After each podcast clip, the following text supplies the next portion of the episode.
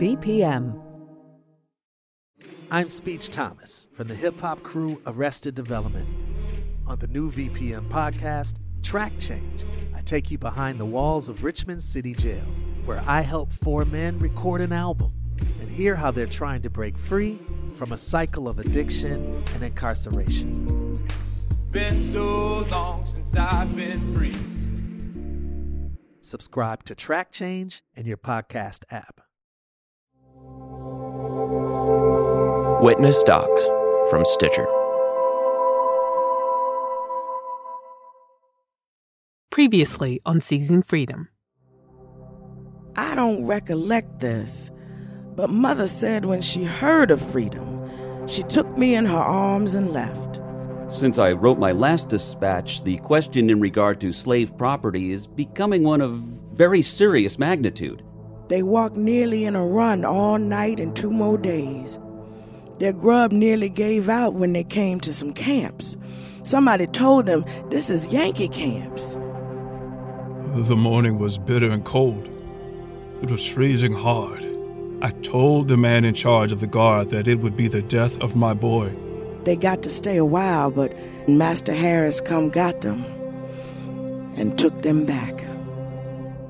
It was not fear of death that terrorized them so much, but the fear of being recaptured. They preferred a burial at sea or at any other place out of a land of bondage and oppression.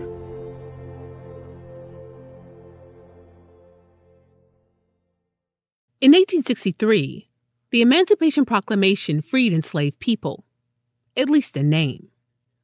But African Americans made thousands of different choices with that freedom.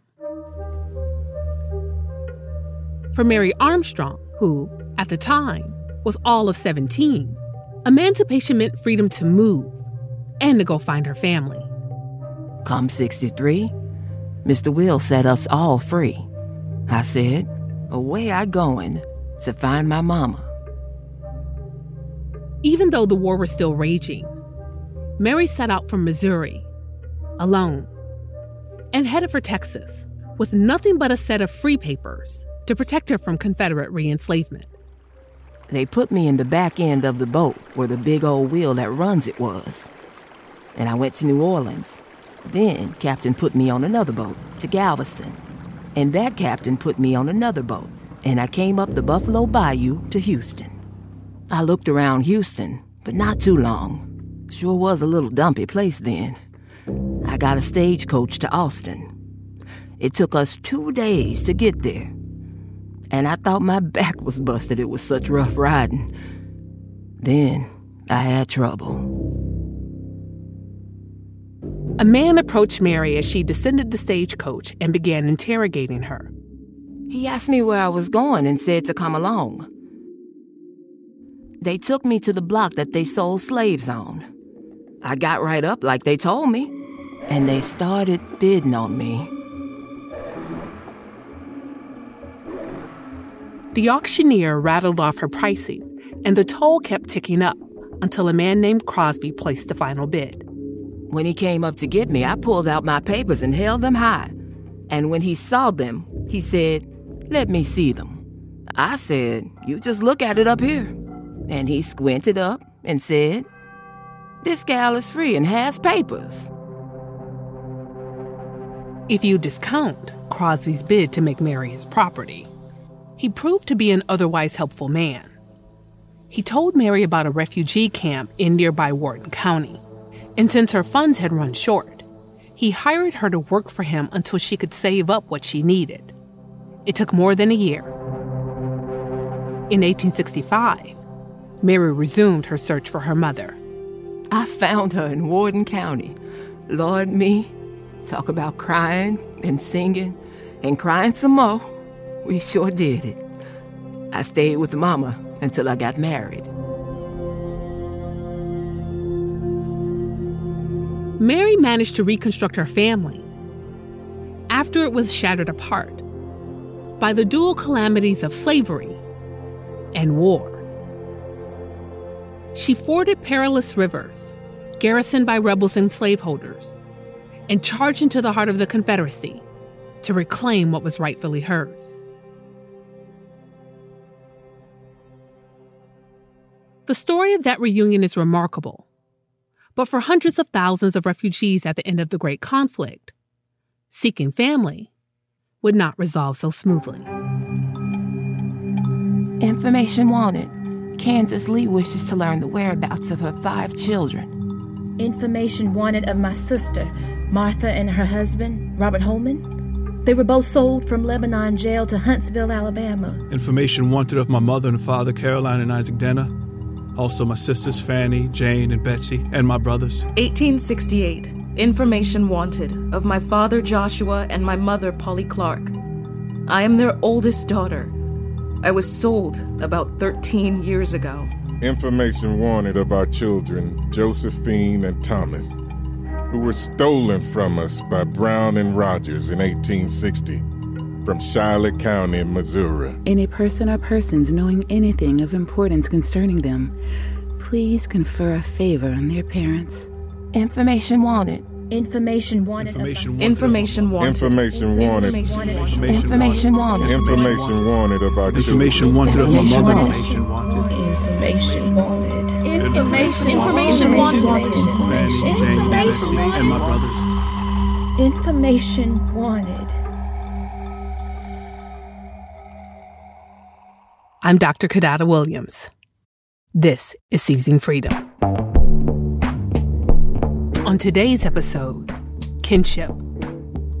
The consequences of chattel slavery on families meant forced separation. It meant violence and rape and children as a result. It meant relocation and remarriage. Reconstructing family was an important step, often the first step toward Black social and political freedom.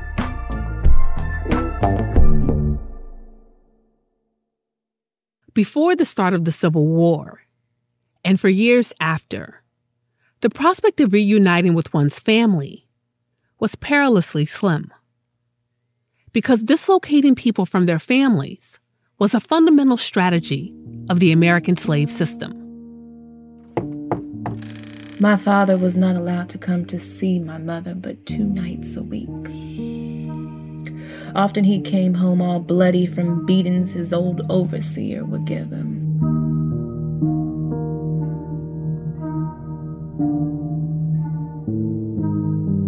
What Mary Bell is describing, the arrangement of her parents only visiting once or twice a week, was commonly known as marrying abroad. My mother would take those bloody clothes off of him, bathe the sore places, and grease them good, and wash and iron his clothes so he could go back clean.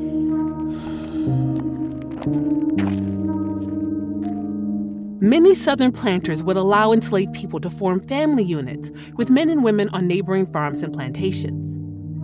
The hope was that marrying abroad would satisfy enslaved people's desire for family connections and maybe even contribute to the planters' count of human holdings. But slave owners also hoped that having to live apart would atrophy the strength of their connections. One wonders if no one told them about the effect of absence on the heart. That same type of longing that Mary Armstrong expressed at the instant of her freedom, away I'm going to find my mama, was mirrored in the hearts and minds of countless families. Some who only lived five or 10 or 20 miles apart, their hunger amplified by the nearer distance. Old Cleveland would sell the man here and the woman there, and if they had children, he would sell them someplace else. Oh, old Satan and Torment couldn't be no meaner than what he and old Polly was to their slaves. My papa was sold someplace. I don't know where. Of course, I didn't know him so well, just what Mama told me, so that didn't worry me like Mama being taken so far away. But the legal subversion of black families started long before Mary Armstrong left for Texas. In 1662, American colonies established the doctrine of partus sequitur ventrem, the partus ruling for short. The phrase translates literally to, that which is brought forth will follow the belly. Under partus, if you were born of an enslaved girl or woman, regardless of the race or legal status of your father, you would be a slave too without exception. Partus bastardized the order of legal obligation from spouse to spouse into owner to property. Any decision made about the offspring of enslaved girls and women would fall to their owners. As a result, black families were often a patchwork of progeny from black fathers, white planters and overseers, and anyone who black girls and women were forced to endure for the purpose of reproducing human capital. In the memoir documenting their relationship and escape, William and Ellen Craft put it plainly Any man with money, let him be ever such a rough brute, can buy a beautiful and virtuous girl and force her to live with him in a criminal connection. And as the law says, a slave shall have no higher appeal than the mere will of the master. She cannot escape unless it be by flight or death. But as the woman and her children are legally the property of the man, who stands in the anomalous relation to them of husband and father, as well as master, they are liable to be seized and sold for his debts, should he become involved. There were some women, though, like Fanny Berry, who managed to stand their ground despite their assailants' best efforts. I was one slave in which the poor white man had his match. These old white men said, What I can't do by fair means, I'll do by foul. One tried to throw me, but he couldn't. We tussled and knocked over chairs, and when I got a grip, I scratched his face all to pieces. And there was no more bothering Fanny from him. But oh, honey, some slaves would be beaten up so bad when they resisted. And sometimes, if you rebelled, the overseer would kill you. Us colored women had to go through plenty, I tell you. And so, 200 years after Partus, and with the advent of emancipation, freed people seized the chance to control their own relations. Freedom from slavery meant the freedom to control the shape of your family. And in many cases, the first step was to find them. Information wanted. Information wanted.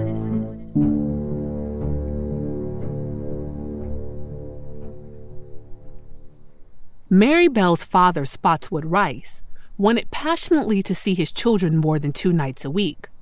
After securing his own freedom by enlisting in and fighting with the Union, Spotswood wrote to his children while wounded from his hospital bed that he would personally see to it that each of them were free as well. My children, I take my pen in hand to write you a few lines to let you know that I have not forgotten you and that I want to see you as bad as ever. Be assured that I will have you if it costs me my life. On the 28th of the month, 800 white and 800 black soldiers expect to start up the river to Glasgow, commanded by a general that will give me both of you. Your Miss Kitty said that I tried to steal you, but I'll let her know that God never intended for man to steal his own flesh and blood.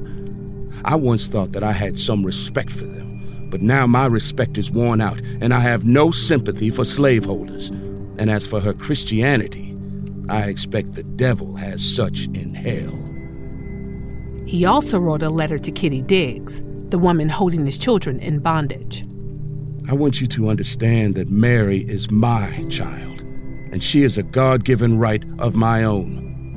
And you may hold on to her as long as you can, but I want you to remember this one thing that the longer you keep my child from me, the longer you will have to burn in hell, and the quicker you'll get there.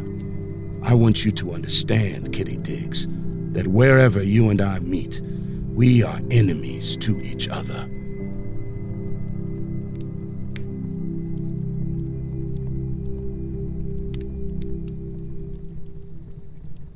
Spotswood Rice was audacious. He had an inherent understanding of his worth. He was a man who wanted to, and would, determine his commitments in all respects, none more so than his commitments to his family. Spotswood's gall was amplified by the dual blessings of being literate and actually knowing. where his family was, which was rare. There wasn't a national register of enslaved people to turn to to find out where your family had been taken.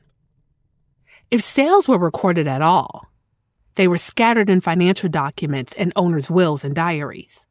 And since those records were primarily kept by white people, accurate names and helpful information were hard to come by. Teaching people to read and write was uncommon under slavery. In some states, it was against the law. People who hadn't become literate in secret counted themselves lucky if they knew someone like Emma Ray Boyd's father. After the war was over, my father was the only colored man that could write.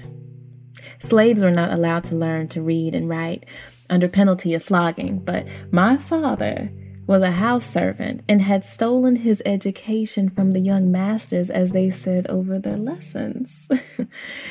he was kept up for hours at night and sometimes almost all night, writing letters, trying to find out where loved ones were. Some had been run south, some were sold away, and they could not tell their names, only the first names.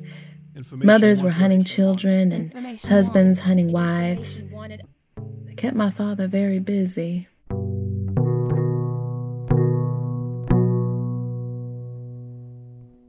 In the eyes of a child like Kate Drumgoold, who couldn't read or write and didn't know where her parents had been taken, reunification seemed left to cosmic intervention.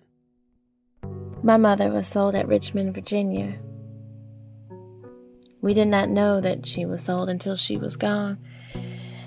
And the saddest thought to me was not to know which way she had gone.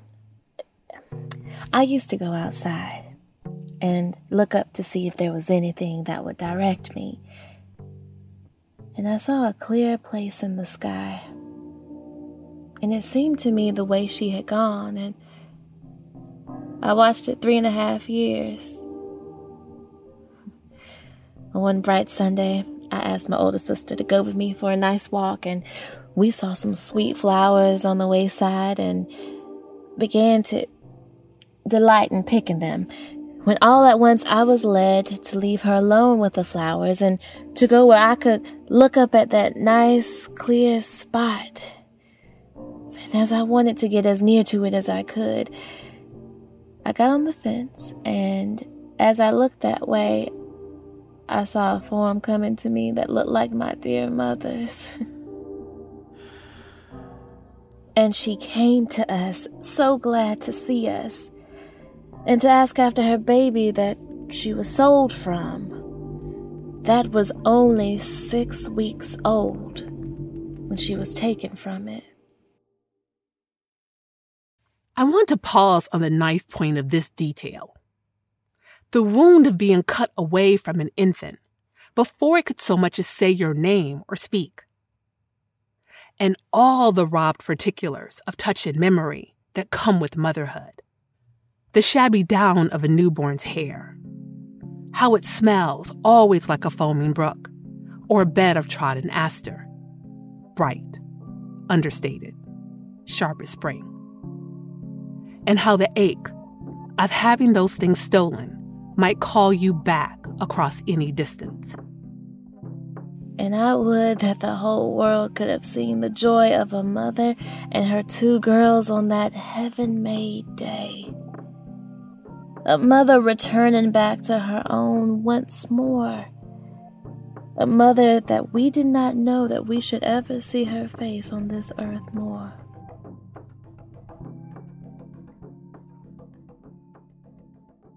Often, these scenes were possible because families had been separated by a few counties or had been taken one state over. Reunification was much less likely for families who were divided between places like Virginia and Mississippi. After the war, the broad hope for divine intervention to cut across those great distances seemed evident in the thousands of newspaper advertisements from Black people searching for their kin. The ads contained as much information as people could remember about their loved ones, and were often addressed directly to religious meeting houses and clergymen to spread the word. Information wanted of my parents, Joseph and Julia Ann Silas, my brothers George, David, and Wilbur, and my sister Henrietta. Ministers in the state of Maryland, Virginia, and the District of Columbia, will you please read the above to their congregations? Please address your congregation. Please address your congregation. Lost friends. I desire information concerning my kindred, my parents, Randall and Celia, my four brothers, Warren, William, Levi, and Leonard. One sister named Elvira, but usually called Puss, and one named Hannah. Information wanted of Caroline Dodson, who was sold from Nashville November 1st, 1862 by James. Information wanted of my mother, Virginia Shepard. Also of my sisters, Mary, Louisa, Mandy, and Caroline Shepard, and of my brother, William. Ministers will please read. Ministers, please read. Ministers, please read. Address Care of Reverend Paul Douglas, Galveston, Texas. Christian Recorder, July 2nd, 1870. Information wanted of my father, Jerry Hodges of Norfolk County, Virginia. I was sold from him when a small girl, about 30 years ago. My mother's name was Phoebe, and she belonged to a man named Ashcroft. Should any of the family be living in the vicinity of Norfolk, they will please address Emmeline Hodge, Leavenworth, Kansas. Ministers, please read in church. Please address your congregation. Please address your congregation. Please address your congregation. Please address your Please. congregation. Please Address your congregation. Please address your Ministers, congregation. Ministers, please read. Ministers, please read. Please read.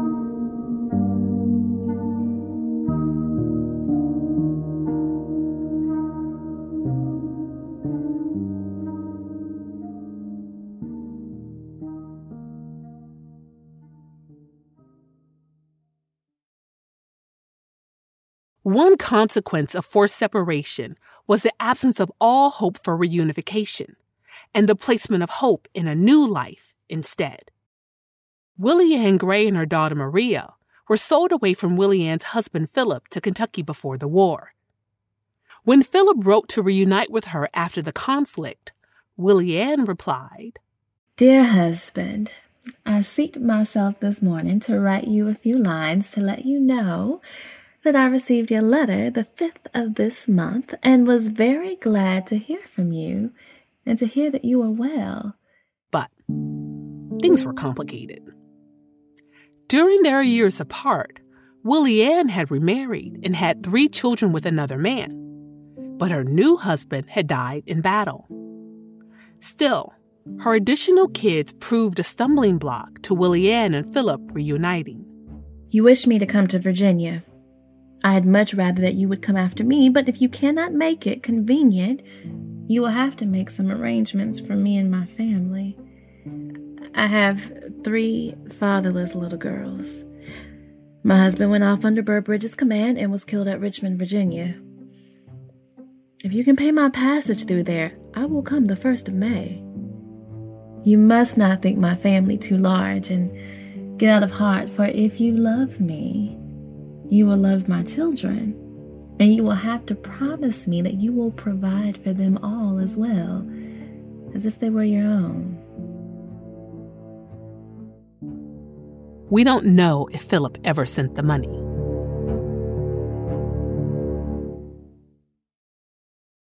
The close of the war brought opportunities for freed people to take family matters into their own hands.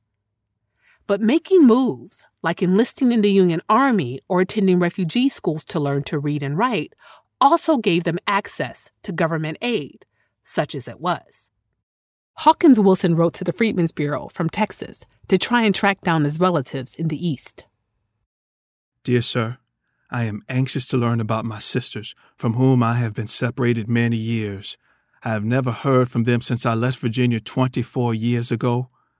I am in hopes that they are still living, and I am anxious to hear how they are getting on.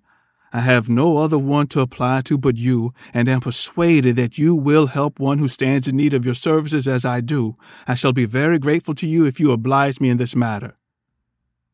you will please send the enclosed letter to my sister Jane, or some of her family if she is dead.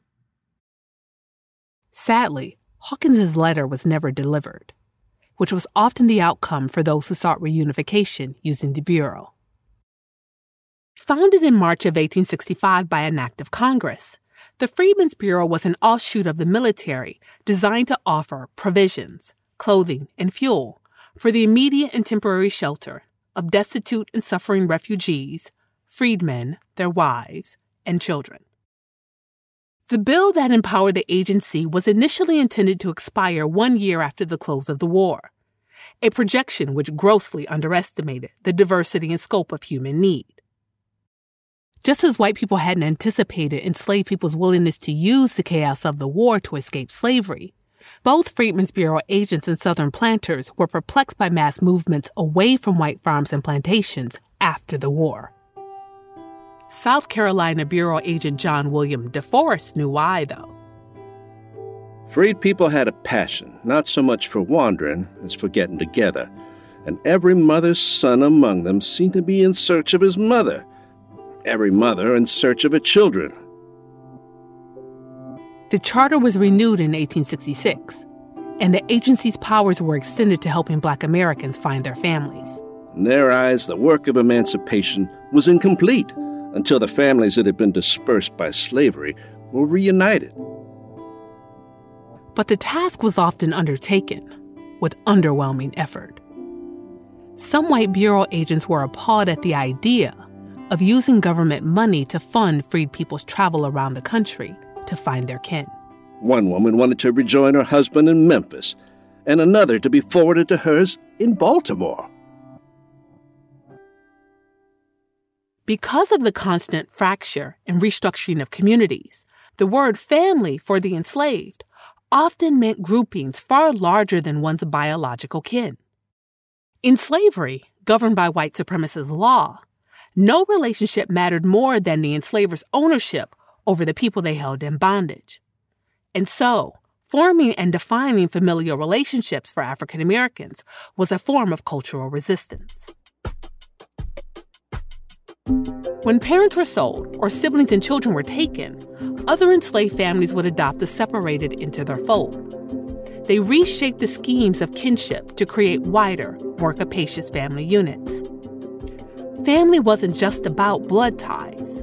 It was about who claimed you and your networks of comfort against the harshness of bondage. Calling people of no relation auntie or cousin began in part with the enslaved. That Africans and African Americans preserved their own understandings of who their family was under slavery is one of the most significant achievements in seizing freedom. It also meant that the stolen and dislocated had greater and more complex networks of kin. And so there was often more than your immediate family to search for after emancipation. The pain of constant uncertainty and searching for such a diffuse number of family members was maybe only matched by the pain of knowing where your family was, but having no means of helping them which was the case for a contingent of black North Carolina servicemen who petitioned the Freedmen's Bureau to intervene on their family's behalf. We have served in the U.S. Army faithfully and done our duty to our country, for which we thank God that we had the opportunity. But at the same time, our families are suffering at Roanoke Island, North Carolina.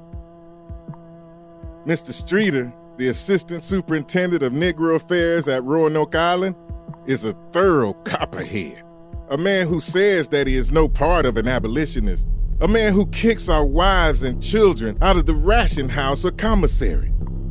Captain James has not paid the colored people for their work for near a year, and at the same time cuts the rations off to one half so the people have neither provisions or money to buy it with. Our families have no protection. The white soldiers break into our houses and act as they please, steal our chickens, rob our gardens, and if anyone defends themselves against them, they are taken to the guardhouse for it. The superintendent in charge has been told of these facts and has taken no notice of them because it comes from contrabands or freedmen. Perhaps you think the statements against Mr. Street are too strong, but we can prove them. The question of credibility and having to prove one's need was a near constant for black people at this time. It was there when Harry Jarvis struggled to convince the Union Army that he was worthy of service. It was there when Joseph Miller reported abuses against his wife and children in the contraband camp in Kentucky. Without some concrete form of proof, black families, both free and refugee, could fall prey to the schemes of bad actors. Take William and Ellen Craft, whose family was dismantled and left destitute by white opportunists. Ellen Craft was cousin to the wealthy, educated, and mixed race Slaters. The Slater father, a white man, had promised to liberate them and their mother upon his death. But when their father passed without a will, a white man of no relation but who shared their surname claimed he was entitled to the estate. The case was brought before one of those horrible tribunals, calling itself a court of justice but before whom no colored person nor an abolitionist was ever known to get his full rights. A verdict was given in favor of the plaintiff, whom the better portion of the community thought had willfully conspired to cheat the family. The heartless wretch not only took the ordinary property, but actually had my aged and friendless aunt and all her fatherless children brought to the auction stand and sold to the highest bidder. Mrs. Slater had cash enough that her husband and master left to purchase the liberty of herself and children. But on her attempting to do so, the pusillanimous scoundrel who had robbed them of their freedom claimed the money as his property. And poor creature, she had to give it up. According to the law, a slave cannot own anything.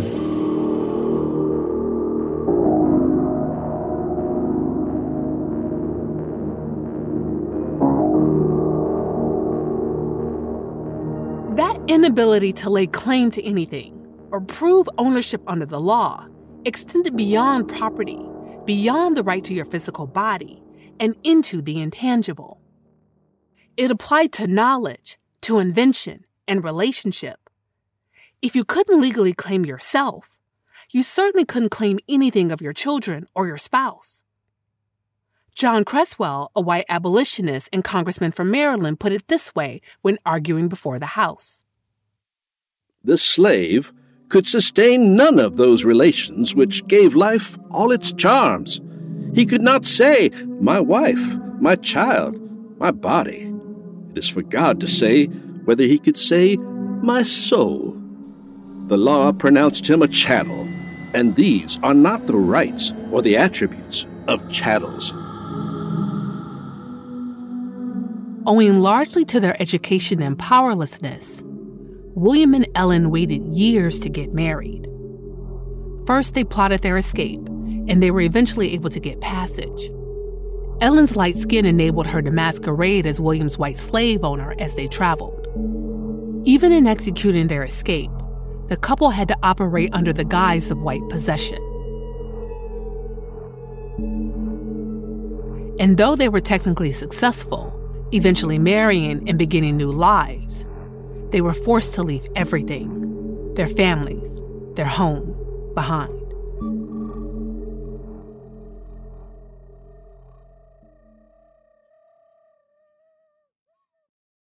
A marriage is many things not the least of which is a contractual agreement that provides multiple legal benefits and protections under the law, which were completely and intentionally undermined in the case of the enslaved. And so, when people fled to contraband camps across Union lines and black men enlisted as soldiers, one of the first things they did was ask the resident Army chaplain to officiate their marriages, even if they had been married while enslaved as one white chaplain in Arkansas reported. Weddings just now are very popular and abundant among the colored people. I have married during the month at this post 25 couples, mostly those who have families and have been living together for years. The colored people here generally consider this war not only their exodus from bondage, but the road to an honorable citizenship. God grant that their hopes and expectations may be fully realized.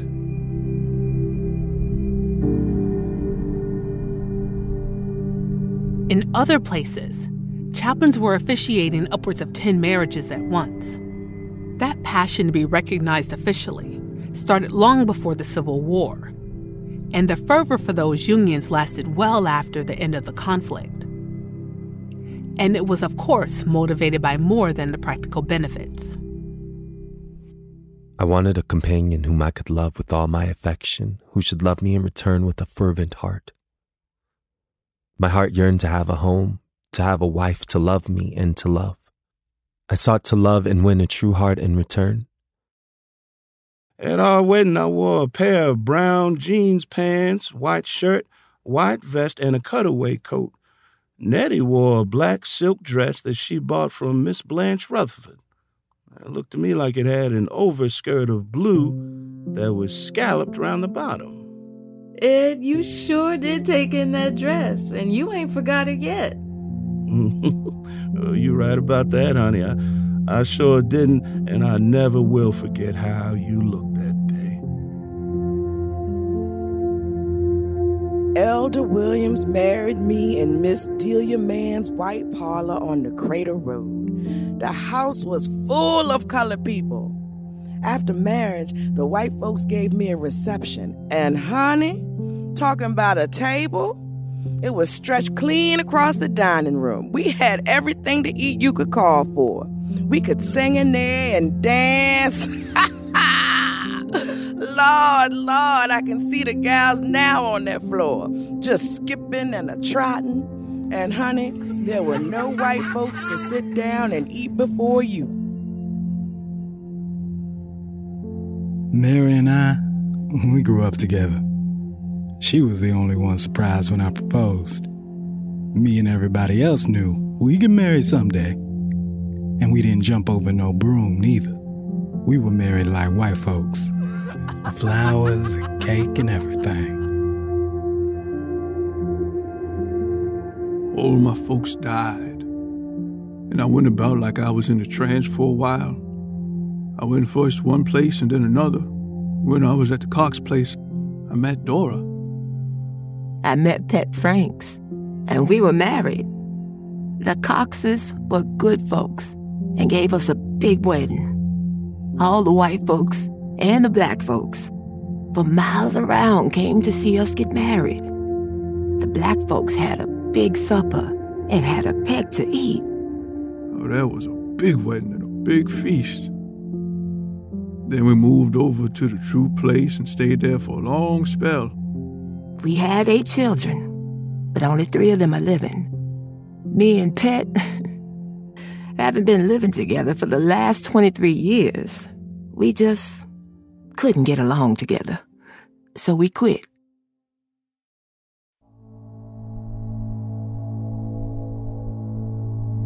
Legal recognition of Black relationships created an array of opportunities, including, ironically, the opportunity to officially separate.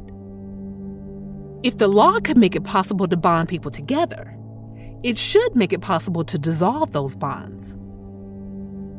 As it turned out, not everyone who had been bound in marriage, to that point unofficially, wanted to be.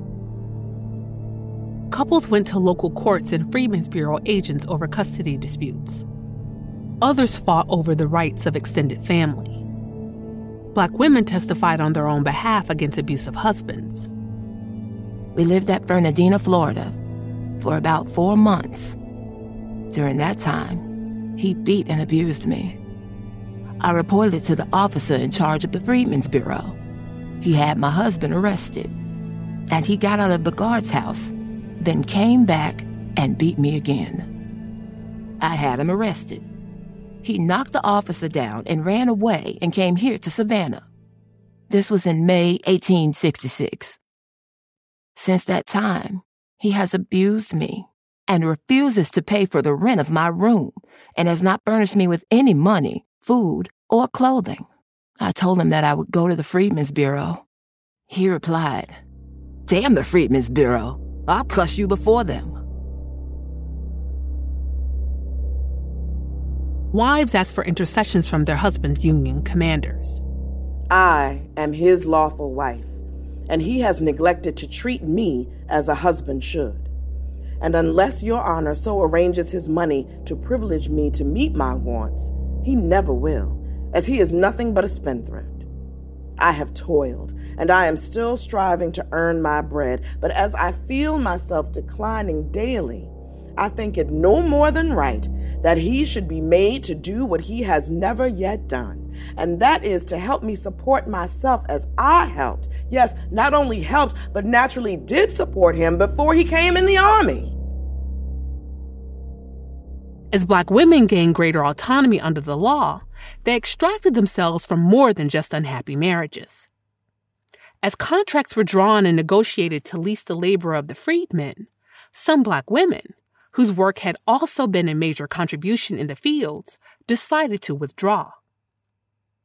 Many of those who could afford to do so chose instead to concentrate their efforts on their own families or became entrepreneurs, hiring out their services as domestic workers. Up to this point, black women had frequently been forced into service as wet nurses or maids for white children, while having to neglect their own or sit idly by while their children were stolen from them. So for many, the first course of action after emancipation meant finding their own kids. Information wanted of my children Lewis, Lizzie, and Kate Mason, whom I last saw in Owensboro, Kentucky. Information is wanted of my two sons, Jeremiah and William Rhodes. I left them at Ellicott's Mill, Maryland. They belonged to Caleb Dorsey. This was before the war. Information wanted of Richard, Martin, Lucy, and Francis Nagels, who were carried from the trader's office in Hamburg, South Carolina, to Twiggs County, Georgia. Information wanted. I had two children sold for me about 10 years ago by a man by the name of Pate, then living with James Evans. My boy's name was Monroe Early, and my daughter's name Mary Early. Information wanted. Can anyone inform me of the whereabouts of John Person, the son of Hannah Person of Alexandria, Virginia, who belonged to Alexander Sanctor? I have not seen him for 10 years. I was sold to Joseph Bruin, who took me to New Orleans. My name then was Hannah Person. It is now Hannah Cole. This is my only child, and I desire to find him much. Any information of his whereabouts can be directed to Hannah Cole, Cedar Street, New Bedford, Massachusetts, Southwest. Any information of her whereabouts will be thankfully received and rewarded by her mother. Any Lucinda Lowry will be gladly received by their sorrowing mother, Catherine Mason. Will be thankfully received by their aged mother, Catherine of the Rhodes. parties will be gladly received by their mother, who is now living in Augusta, Georgia.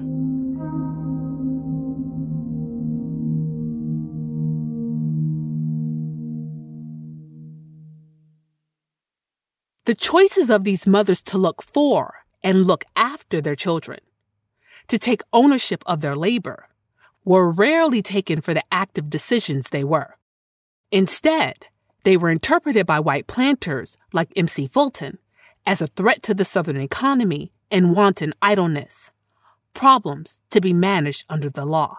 Dear Commissioner, allow me to call your attention to the fact that most of the freed women who have husbands are not at work, never having made any contracts at all.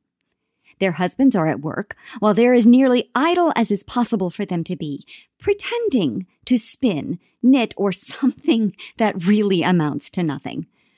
These idle women are bad examples to those at work, and they're often mischief makers. Having no employment, their brain becomes more or less the devil's workshop, as is always the case with idle people. Are they not, in some sort vagrants. They're living without employment and mainly without any visible means of support. And if so, are they not amenable to vagrant acts?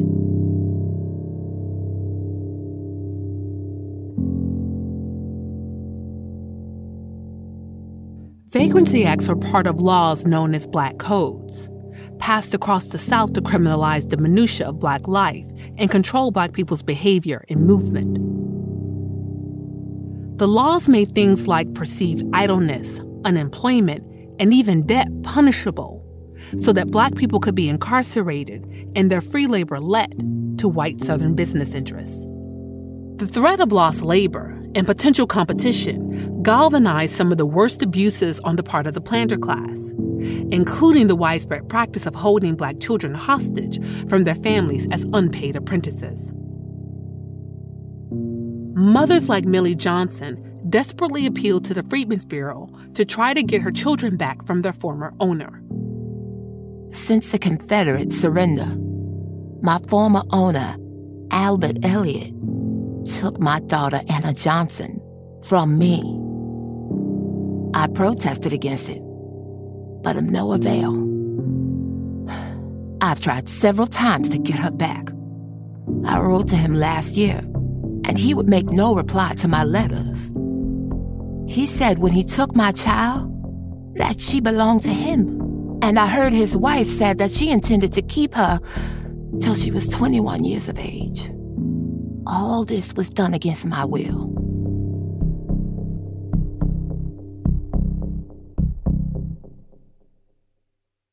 In cities like Atlanta, the method for dealing with the compounding needs of the freedmen who couldn't fend for themselves and otherwise would have been vagrants was often by forcing them from the city. This was especially true in the case of children, orphaned by the slave trade or recent war. To rid itself of a vulnerable population, the Georgia legislature passed the 1866 Apprentice Act.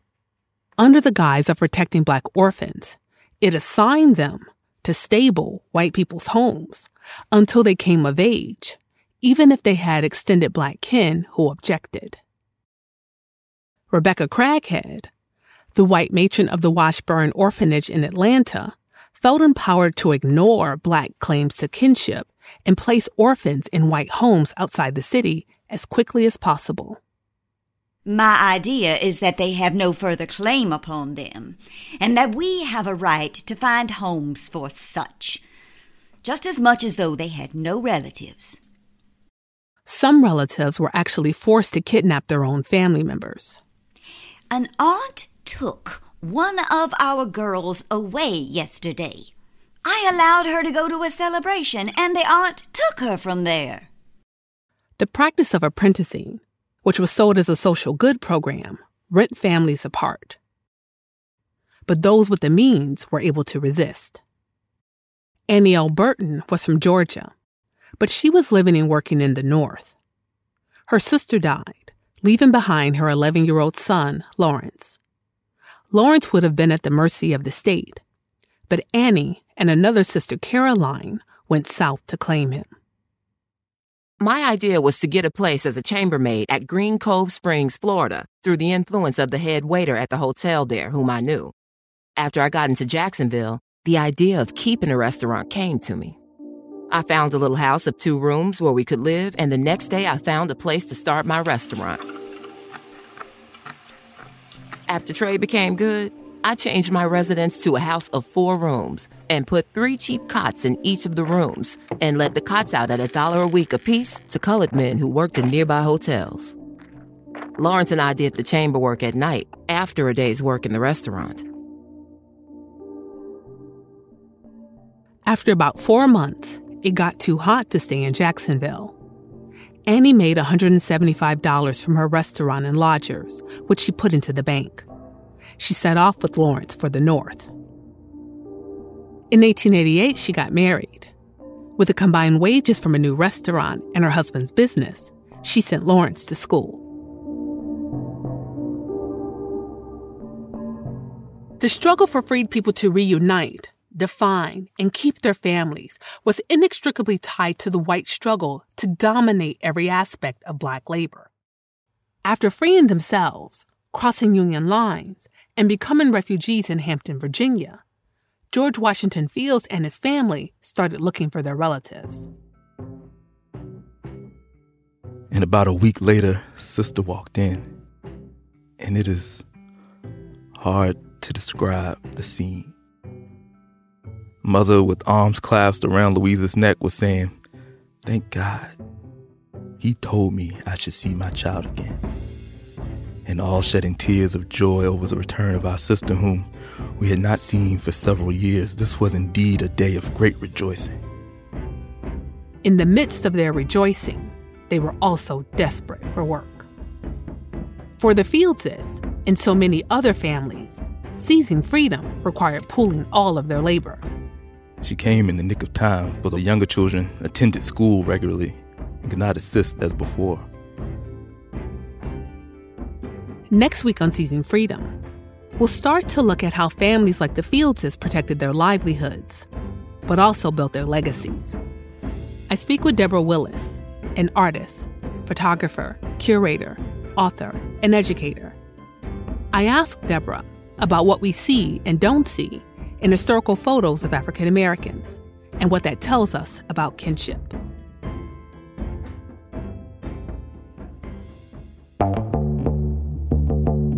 Seizing Freedom is a production of VPM and Witness Docs from Stitcher. The show is researched and hosted by me, Kidada Williams. It's produced by Joshua Moore, Ronald Young Jr., and Lushik Waba. Sound design and mastering by Jacob Lewis of Great Feeling Studios. Music composed by Dan Burns.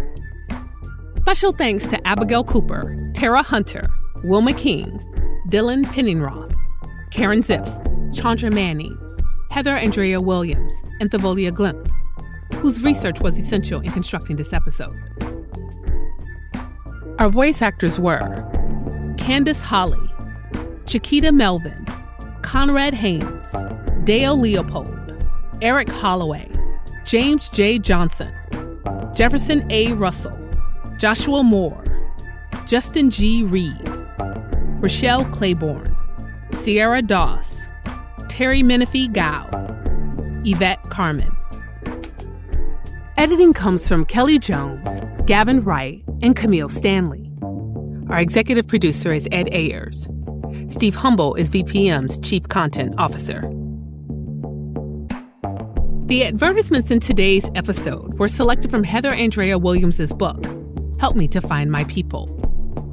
Narrative excerpts were sourced from George Washington Fields' autobiography, the WPA Archives, the Library of Congress, the Freedmen and Southern Society Project, the National Humanities Center, the Valley of the Shadow Archives, and the Documenting the American South Project from the library at UNC Chapel Hill. You can find links to these resources and more information about this series at seizingfreedom.com.